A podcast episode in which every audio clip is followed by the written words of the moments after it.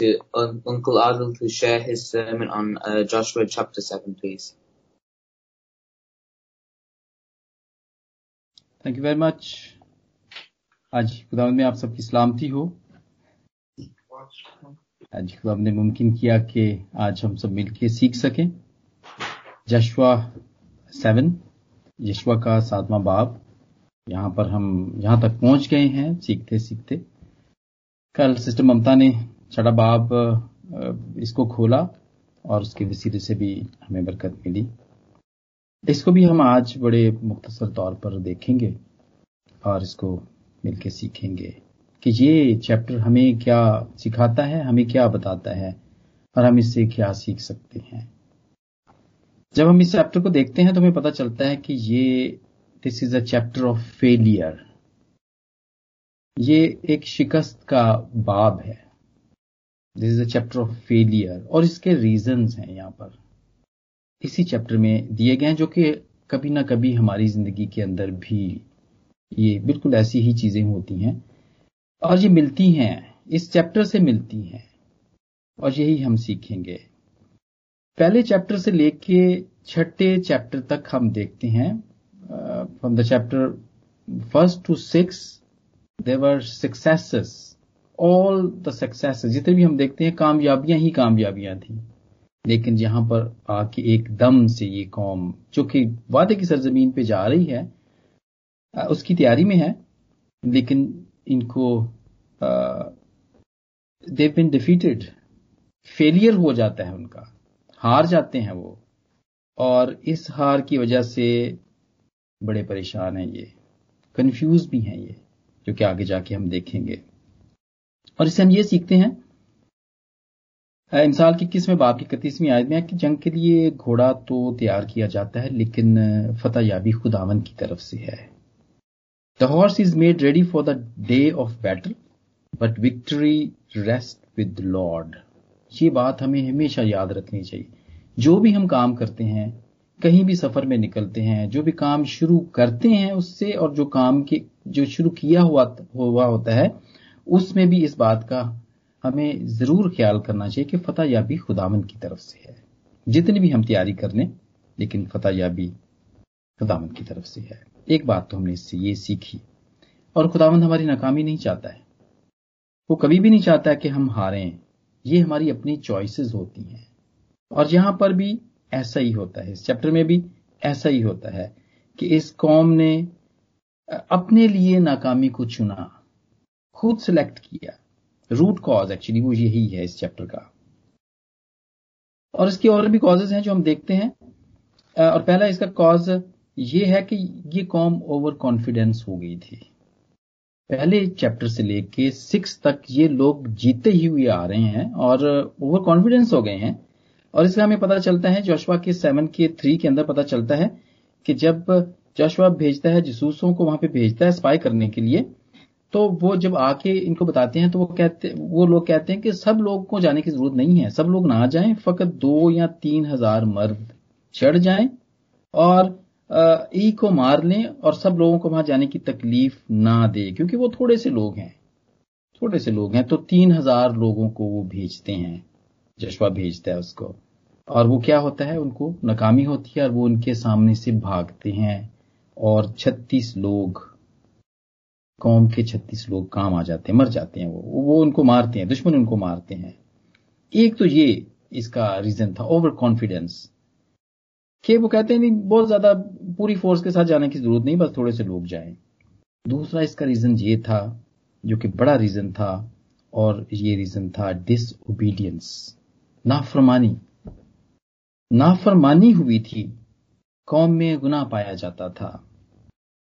और और इसका और ये बात पहले कह चुका था ये जशवा कह चुका था चैप्टर सिक्स की एटीन में अगर हम देखें तो वहाँ पे ये लिखा हुआ था जब वो वहाँ पे जाते हैं यरू को जो फतह करते हैं और, और जशवा उनको कहता है वहाँ पर कि तुम बहरहाल अपने आप को मखसूस की हुई चीज़ों से बचाए रखना ऐसा ना हो कि तुम उनको लो और जो इसराइल के खैमे गाह को लानती कर डालो और उससे दुख दो।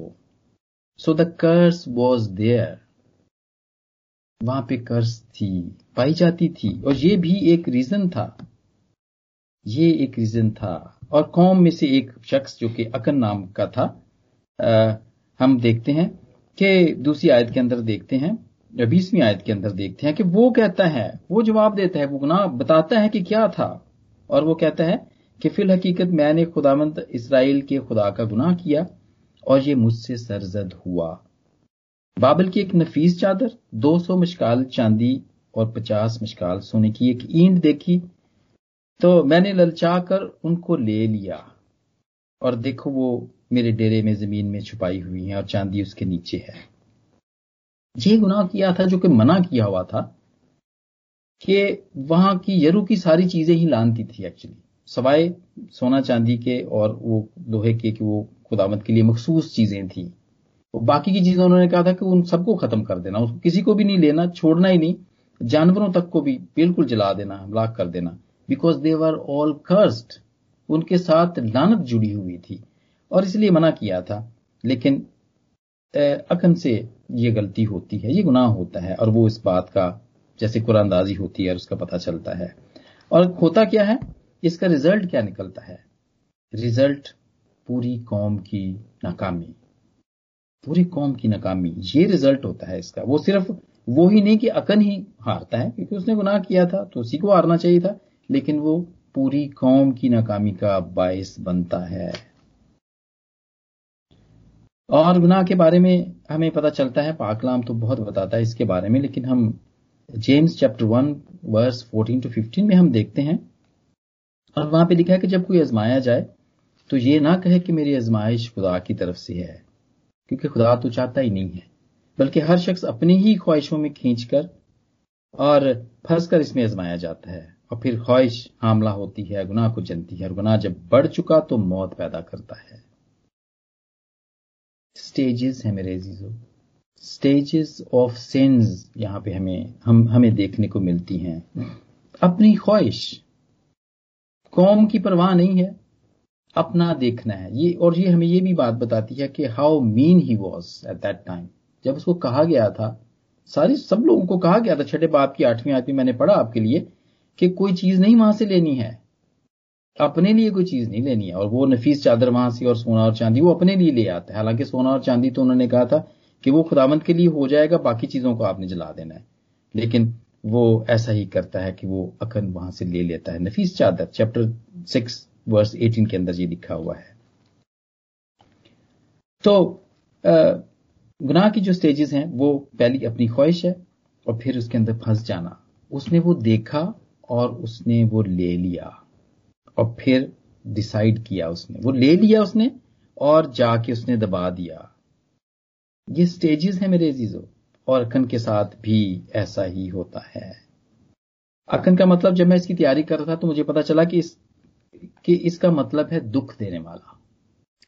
और बाद में इसी जगह को जहाँ पे ये हारे थे, उन्होंने इसका, इस इस जगह का नाम अकूर की वादी डाल दिया अगर आप बिल्कुल इसी चैप्टर की लास्ट वर्स में देखें तो वहाँ पे लिखा हुआ है, ये वादी अकन के नाम से ही कहलाई, और वो अकन और अकूर अकूर की वादी का नाम वहाँ पे लिखा हुआ आखिर में अगर आप देखें तो पता चलेगा। और इसका मतलब ये है कि ये शिकस्त वाली जगह या नाकामी वाली जगह या लानती जगह। कर्स्ट प्लेस ये भी हम इसको यहाँ पे इसका मतलब ये भी है कि वो एक शिकस्त वाली जगह है। और हम ये भी देखते हैं, खुदावन तो जैसे कि मैंने कहा कि हमारी वो शिकस्त नहीं चाहता है, वो तो हमें ब्लेस करना चाहता है। और अगर अगर यहाँ पर अकूर इस चैप्टर में भी, इससे पहले छठे चैप्टर में वो वो गलती ना करता, वो गुनाह ना करता तो एट चैप्टर के अंदर एक बड़ी ज़बरदस्त ब्लेसिंग थी, जो कि सबके लिए थी। और जब भी जो भी करेगा चैप्टर एट वो ज़रूर इसको भी करे, इसको भी वो ज़रूर एक्सप्लेन करेगा। चैप्टर एट की सेकंड वर्स में लिखा है, और हम वहाँ पे देखते हैं कि वहाँ पे उन्होंने उन्होंने लिखा है कि उन्होंने कहा कि जो कुछ आपने बादशाह से यरू के बादशाह के साथ किया, लोगों के साथ, वो ही किया, लेकिन जो वहाँ का माल है, फकत, फक्त वहाँ के माले गनीमत तो छुपाओं को तुम अपने लिए लूट के तौर पर ले लेना। यहाँ पे खुदामंद इजाज़त दे रहा है। यरू में कहा था, किसी को भी कहा कि कोई चीज़ नहीं लेनी किसी ने भी, सिर्फ़ सोना, चांदी और जितना भी लोहा होगा, वो खुदावंत के लिए होगा, बाकी कोई चीज़ नहीं ले सकता। लेकिन जब आगे एट चैप्टर में हम जाते हैं तो वहाँ पता चलता है कि खुदामंद कह रहा है कि वहाँ का जो जितना भी मालिक गनीमत अगर वो सब लोगों के लिए होगा। तो अगर यहाँ पे अकन रुक जाता छठे बाब में वो ये गुनाह ना करता तो आगे तो उसको बरकत मिलनी ही थी। ये सारी चीज़ें, बहुत ज़्यादा अफराद से मिलनी थी उसको। लेकिन ऐसा नहीं हुआ। मेरे लिए मेरे जीजो कभी कभी हमारे साथ भी ऐसा होता है। जैसे अकन ने अपनी कौम के लिए किया और वो उसके लिए शिकस्त का बायस और मौत का बायस बना। छत्तीस लोग, उस कौम के छत्तीस लोग, thirty six people have been died और छत्तीस छत्तीस लोग जब, हम ये कहते हैं तो इसका यही मतलब नहीं है कि सिर्फ़ वो अकेले ही थे। छत्तीस खानदानों के अंदर सफे मातम बचा बिछा। वो गम की हालत में रहे। छत्तीस लोग के घर में मातम हुआ। और छत्तीस जो जो जो जो मर्द थे, उनकी बीवियाँ बेवा हुई। और अगर अगर हम ये भी देखें कि छत्तीस मर्द जो थे, अगर उनका एक बच्चा भी था तो छत्तीस बच्चे जो हैं, वो यतीम हुए। बहुत बड़ा नुकसान होता है। सिर्फ़ एक के गुनाह करने से, कौम में जब, या खानदान में, या चर्च में, या किसी जगह भी हम किसी कबीले में भी रहते हैं तो हमारी एक छोटी सी गलती के वजह से बहुत सबको ही नुकसान होता है। सबको ही नुकसान होता है। और अगर हम अगर हम रहते, अगर हम, और अगर अकन इसी तरह अगर वेट करता तो उसको बरकत मिलती। उदाहरण के अगर वो हुक्मों में रहता तो उसको बरकत मिलती। जैसा कि जबूर सैंतीस की चौथी आयत में लिखा हुआ है, और ये आजकल बहुत मेरी फेवरेट आयत बनती जा रही है वर्ष, और मैं अक्सर इसको भेजा, भेजता भी बहुत सारे लोगों को। और वहाँ पे लिखा हुआ है साम थर्टी सेवन वर्ष फोर में, कि खुदावंद ने मसरूर रह, वो तेरे दिल की मुरादें पूरी करेगा। वहाँ पे अगर वो वफादारी दिखाता वहाँ पे वो अगर खुदामंद की हुक्म में मसरूर रहता तो आगे जाके तो उसको ब्लेसिंग्स मिलनी ही थी, लेकिन उससे इंतज़ार ना हो सका और ना किया। मेरे अजीजों, इस छोटे से जो भी शेयरिंग है, उससे हमने ये सीखा कि कामयाबी खुदा की मर्ज़ी है कि हम कामयाब हों, लेकिन जो नाकामी है, वो हमारी ख्वाहिशों के वसीले से होती है। वो हम अपने लिए चुनते हैं। वो, ये ये हमारा फेलियर होता है, वो खुदामंद का फेलियर नहीं होता है। हाँ जी, हमें भी ज़रूरत है अपनी जिंदगियों में। ये देखने की कि कहीं हमने अकन की तरह कहीं हमने तो नहीं नाफरमानी की हुई। कहीं हमने कोई खुदा की चीज़ तो नहीं छुपा के रखी हुई। कहीं उसका जो देने का, उसका जो, उसको देने का वक्त था, वो कहीं हमने तो नहीं दबा दिया हुआ। चोरी तो नहीं कर लिया कहीं हमने। जो हदिया हमने उसको देना था क्या हमने वो मार तो नहीं लिया हुआ? और जो कुर्बानी हमसे वो चाहता है या वो जो ना, नाफरमानी हमने उसके उसके हुक्मों की की है क्या वो हमसे सरजद तो नहीं हुई? और अगर ऐसी हुई अगर ऐसा हुआ है तो फिर हम सिर्फ़ हम और हम, हमारा खानदान ही नहीं हलाकत में जाता वो छत्तीस लोग और भी हैं जो जो हमारे साथ जाएँगे और उनके खानदान भी जाएँगे। तो बी केयरफुल और इस चीज़ को पता करें कि कौन सी कमी है ज़िंदगी के अंदर। या कहीं हमसे तो वही वाला गुनाह नहीं हुआ जो अकन से हुआ था। क्या हमसे वही नाफरमानी तो नहीं हुई जो उससे हुई? याद रखने की ज़रूरत है ताकि हम हम हम हम डिफीट ना, हमें, हम हारे ना, बल्कि हमें फतेह नसीब हो फतेह नसीब हो। लेकिन एक और सीखने की अच्छी बात यह है कि जब हम नाकाम हो जाते हैं तो खुदामंद हमें नाकामी में पड़े नहीं रहने देता। वो हमें उठाता है और इस चैप्टर में भी ऐसा ही होता है। जशवा सेवन के टेन में हम देखते हैं और जब वो लोग उन्होंने अपने कपड़े फाड़े, टाट ओढ़े और वो अहद के संदूक के सामने पड़े रहे तो खुदावंद ने यशवा को कहा कि उठ, खड़ा हो जा। तो क्यों इस तरह ऊंधा पड़ा है। ही लिफ्ट अस अप वो हमें भी इसी तरह उठाता है। जब हम किसी भी शिकस्त में, बहुत दफ़ा हमें बिल्कुल इसी तरह कामयाबियाँ मिलती चली जाती हैं और अगर बीच में एक दफ़ा भी फेलियर हो जाए तो वो फिर हमें उठाता है, और वो कहता है, उठ तो क्यों इस तरह ऊंधा पड़ा हुआ है? ये हमें, इसमें बड़ी उम्मीद की बात भी मिलती है कि खुदामंद उठाता भी है। इस चैप्टर में ये भी बड़ी अच्छी बात है। वो आ, हम देखते हैं इस चैप्टर के अंदर जंग करने से पहले जब वो दुश्मनों से जंग करने के लिए गए थे तो उन्होंने यहाँ पे नहीं ज़िक्र मिलता कि वो दुआ करके गए हों या पूछ के गए हों। वो ऐसी तो उन्होंने देखा कि ये थोड़े से लोग हैं तो हम इनको मार लेंगे। ओवर कॉन्फिडेंस थे वो गए बगैर दुआ के यहाँ यहाँ तो लिखा नहीं है लेकिन ऐसा ही लगता है कि उन्होंने पहले दुआ नहीं की। लेकिन जो बाद में दुआ करता है उसमें हम क्या देखते हैं? लुक एट देयर एटीट्यूड जो हम देखते हैं। They are blaming. खुदा को ब्लेम कर रहे हैं वो।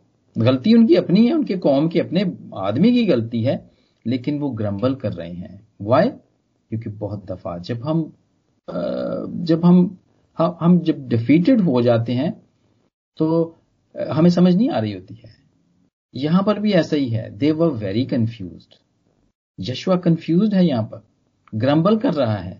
और वो क्या कह रहा है? छठी और पांचवी पांचवी और छठी छह आज से लेकर नौ आज तक हम देखते हैं।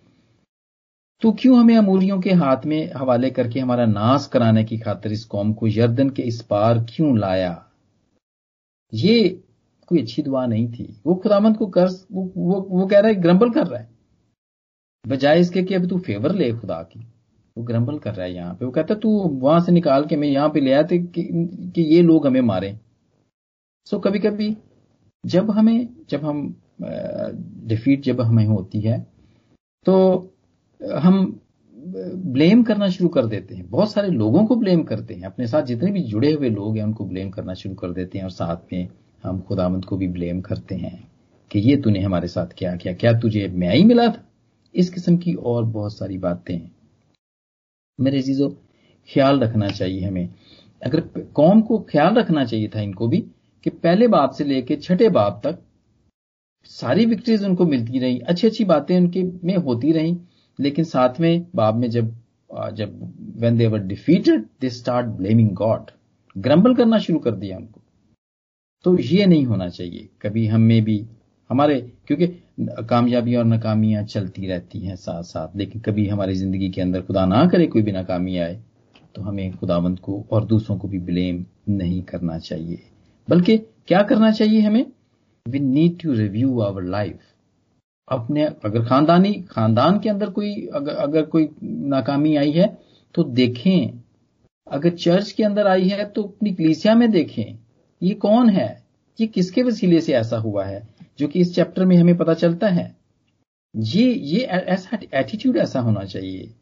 और हमें पता चलना चाहिए कि ये कौन है उसको ढूंढना चाहिए। उसको ढूंढना चाहिए ताकि अगर हम हारे हैं, अगर हम defeated if we are defeated तो हम ऐसे ही ना रहें। हम पड़े ही ना रहें। हम उठें और उसकी वजह को दूर करें जिसकी वजह से हम हारे हैं। और फिर, ताकि खुदामद हमें शादमान करे, फिर हमें सक्सेस वो चीज़ों को हम दूर करें और खुदामंद हमें कामयाबी दे। जी मेरे अजीजो, जैसा कि मैंने कहा अकूर की वादी। अकूर की वादी का ज़िक्र हम देखते हैं दो जगह पे आ, हम देखते हैं और इसमें हम हम देखते हैं जिसाया की किताब में कि अकूर की वादी में शादमानी होगी। शायद गालबन 65 है मुझे हवाला भूल गया। लेकिन होजिया के चैप्टर सेकंड के अंदर 14 एंड 15 वर्स के अंदर लिखा हुआ है कि अकूर की वादी में शादमानी होगी। That place was a cursed place और उसके बारे में लिखा हुआ है कि अगर हमारी जिंदगियाँ भी अकूर की वादी की तरह हो जाती हैं, अगर हमारी फैमिलीज़ हमारे, हमारी कलीसियाँ ऐसी हो जाती हैं, अगर हमारी कौम भी ऐसी हो जाती है तो खुदामंद यहाँ पर हमें उम्मीद दिलाते हैं कि वहाँ पे शादमानी होगी। वो ऐसे ही नहीं रहेगी। अगर जशवा आक ऑफ़ कॉमनेंट के सामने ऐसा पड़ा है तो वो ऐसे ही नहीं पड़ा रहेगा। खुदामंद उसको कहेगा, उठ। खड़ा हो जा। और वो कॉज ढूँढने में खुदा मदद करेगा, जो कि यहाँ पर होता है। बिल्कुल इसी चैप्टर में ऐसा ही होता है। क्योंकि हम इससे यह सीखते हैं कि जो नाकामी है, वो हमेशा के लिए नहीं होती है। लेकिन ये उनके लिए है, जो उठते हैं और एक्ट करते हैं, जो ढूंढते हैं, जो कॉज जिनको पता चलता है जो ढूंढते हैं और जो उनको पता चलता है और वो उसको दूर करते हैं तो वो फिर कामयाब हो जाते हैं। मेरे अजीजों नाकामी को हमें अपना अप, अपनी मुकद्दर या इसको हमें अपनी किस्मत नहीं बना लेनी चाहिए। जब कहते हैं ना कि हमारी तो किस्मत में ही नाकामी है। हम तो जो काम शुरू करते हैं वो नाकाम ही हो जाता है सिरे नहीं चढ़ता है वो।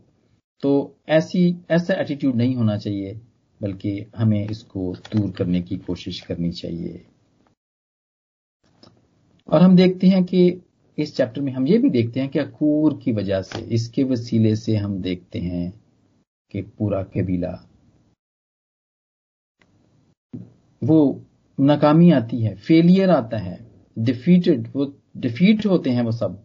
और वो जो विक्टर जो विक्ट्री उनको मिलती आ रही थी, वो इसकी वजह से परेशान होते हैं। और मेरे अजीजो, ऐसा ही है। एक की ही वजह से सब कुछ होता है। और उस उस एक को नजरअंदाज नहीं करना चाहिए। रोमियो के पाँचवें बाप की उन्नीसवीं आयत में है क्योंकि जिस तरह एक ही शख्स की नाफरमानी से बहुत से लोग गुनहगार ठहरे, इसी तरह एक ही फमंबरदारी से बहुत लोग रास्त रास्तबाज ठहरेंगे। ये आदम के जो बाप एडम था, उसके बारे में है कि उसकी वजह से हम गुनागार ठहरे। लेकिन खुदाम यसू, जो कि रास्तबाज था, उसकी फरमाबरदारी के वसीले से हम रास्तबाज ठहरते हैं।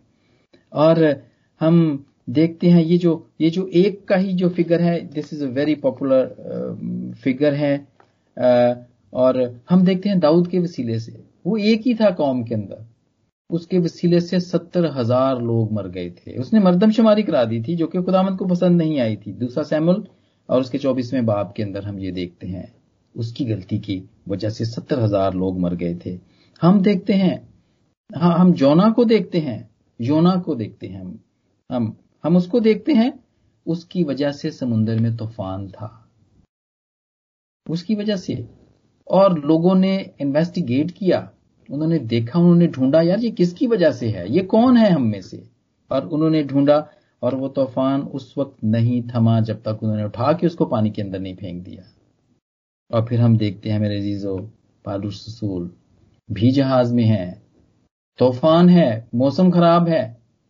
तूफ़ान नहीं थमा, लेकिन पालूस की के वसीले से, उसकी वजह से सब लोग बच जाते हैं। और इसका हम पढ़ते हैं माल के सताइसवें बाब के बाईसवीं आयत में इसका हम ज़िक्र पढ़ते हैं। वो मना करता है पहले लोगों को कि इस जहाज़ को ना लेके जाओ, मौसम बहुत खराब है, यहीं पे झाड़ा काट लेते हैं। लेकिन वो मानते नहीं है। ये तो खैर कैदी की हैसियत थी इसकी जहाज़ के अंदर तो वो नहीं मानते इसकी बात। फिर भी चल पड़ते हैं, लेकिन बाद में जब बहुत ज़्यादा, जब मौसम खराब होता है, जहाज़ तूफ़ान आ जाता है और बड़ा प्रॉब्लम होता है तो वो फिर कहता है तसली रखो। हम हम में से किसी का कोई जानी नुकसान नहीं होगा लेकिन जहाज़ का नुकसान होगा। जी मेरे प्यारे अजीजों यशवा के वसीले से लोग वादे की सरजमीन पर आते हैं। और हम में से भी बहुत बिब्लिकल लोग। हमने जब जेनेसिस की स्टडी कर रहे थे तो हमने वहाँ पे जोसेफ की स्टोरी पढ़ी और आ, हमें वो बहुत बाबरकत थी वो। हम में से भी बहुत बहुत से यूसुफ हैं जो जोसेफ का किरदार अदा करते हैं। हम में से भी बहुत सारे लोग अस्तर मलका का किरदार अदा करते हैं अपनी कौम को बचाने के लिए। और हम में से भी बहुत सारे अकन कभी कभी अकन भी निकल आते हैं हम में से, जो कि हमारे लिए नाकामी और बर्बादी का बायस बनते हैं। लेकिन हम में से बहुत सारे चौशवा का किरदार भी अदा करते हैं अपनी कौम के लिए। अपने खानदान के लिए। और हमें हमें इसका पता चलता है, क्योंकि हम फरमाबरदार रहते हैं। और मैं इसकी मिसाल यहाँ पे बड़ी लाइवली तौर पे मैं मैं मैं दूँगा। यहाँ पर और और यहाँ यहाँ जब मैं इसको सातवें को मैं देख रहा था तो मैंने कहा, मैं जरा छठे को भी मैं देख लूँ, इसके अंदर कोई ऐसी अगर बात मिलती है। और मैंने पहली ही आयत पढ़ी, और मुझे इसके वसीले से मुझे बहुत बरकत मिली, और मैं बिल्कुल नाउ डेज़ में ज़रूर पे बात करूँगा। जिसवा के छठे बाप की पहली आयत में लिखा है यरू बनी इसराइल के सबब से नहायत मजबूती से बंद था, और ना तो कोई बाहर जाता और ना कोई अंदर आता था। और खुदावन ने यशुआ से कहा कि, देख, मैंने यरू को और उसकी बादशाह उसके बादशाह और ज़बरदस्त सुरमा को तेरे हाथ में कर दिया है। बंद सब कुछ बंद होता है। आज भी सब कुछ बंद है। दुनिया बंद है, और हम में भी एक जोशवा है। हम सबके खानदानों में भी जोशवा है, लेकिन हम इस कलीसिया में भी एक जोशवा है। और मैं उस जोशवा को सलाम करता हूँ और वो है गुलजार भाई। गुलजार भाई इस्लाम बंद है सब कुछ। लॉकडाउन है। रेड जोन में है। और वो अफजल भाई को कहते हैं, आप तैयारी करो। और वो रमेश भाई को कहते हैं कि तुम यहाँ पर आओ। और वो जेम्स भाई को वहाँ, यहाँ पर लाते हैं। वो शहजाद भाई को लाते हैं।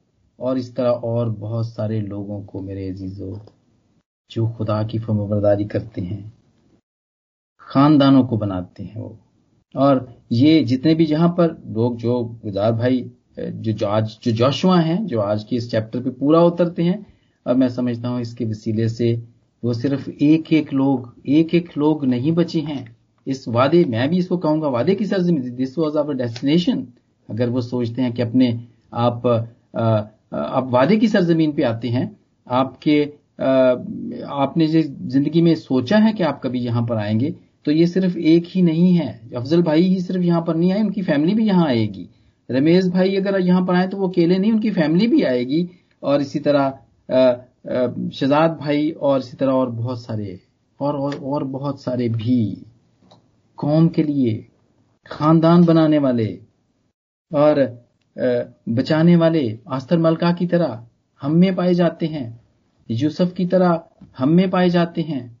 लेकिन मेरे जीजो ये ये वो सारे किरदार हैं जो कि खुदामंद ने जिनको जिनको ब्लेस किया है, जिनको ये ये तोड़ा दिया है कि वो ये करें। और क्योंकि खिदमतें तरह तरह की हैं, और ऐसी, ये भी एक ऐसी खिदमत है जो खानदानों को बनाने वाली है, जो जिंदगियों को बनाने वाली है, जो अपनी कौम को बनाने वाली है। और मेरे अजीजो यरू की दीवार बहुत बड़ी थी। मैं, जब मैंने कुछ साल पहले मैंने और पास्टर जूना जो कि जर्मनी में है, उन्होंने, हमने जब इसको मिलके सीखा, यरूशलेम की जब हिस्ट्री देखी तो यरू की दीवार ऐसी थी, हम में से जितने भी यूके के अंदर हैं, उन्हें उन्हें पता है कि एम ट्वेंटी फाइव लंदन के जो बाहर का जो आउटर है, वहाँ एम ट्वेंटी फाइव है उसके इर्द गिर्द। और जो लंदन के बिल्कुल मिडल में है, वो ए फोर ओ सिक्स है। मैं जब लंदन में था तो मैं बहुत इसको मैं इसको किया कर, वो भी मोटरवे है। ऐसी ही दीवार यरू के के गिर थी, और दैट वाज अ मोटरवे उसके ऊपर रथ भागा करते थे। और ये जो कस्बी का जो घर था, वो भी उसी के ऊपर था उस दीवार के ऊपर था। और जब हम ये देखते हैं कि कि बनी सैल के सबसे नहायत मजबूती से यरूक बंद था। बंद था और वो दीवार इंसान नहीं तोड़ सकते थे मेरे अजीजों। लेकिन वो जब खुदामन ने हुक्म किया यरूक जशुआ को जब कहा कि तुमने तुमने ये करना है, तुमने फमबरदारी करनी है, छह दिन तुमने ये करना है, सातवें दिन तुमने ये करना है तो मेरे अजीजों, वो दीवार बाहर को नहीं, वो दीवार अंदर को गिरी। वो बाहर से नहीं, बल्कि वो दीवार अंदर को गिरी और वहाँ पे लिखा है कि लोग उस पे चढ़ गए। चढ़ के अंदर गए और उन्होंने इस शहर को फतह किया। और ये बाब हमें बहुत कुछ सिखाता है, बल्कि जब भी हम खुदा के पाकलाम को खोलते हैं, हम बहुत कुछ सीखते हैं और वो हमारी ज़िंदगी के लिए है। और वो हमारे साथ जितने भी जुड़े हुए लोग हैं, फैमिलीज़ हैं, कलीसियाएँ हैं, कौम है हमारी, वो उसके लिए हैं। और आज जो हमने मुख्तर तौर पर जशवा की सातवें बाप का मुताल किया, इसकी स्टडी हमने की, इसके वसीले से खुदा मुझे और आप सबको बरकत दे। आमीन। आमीन।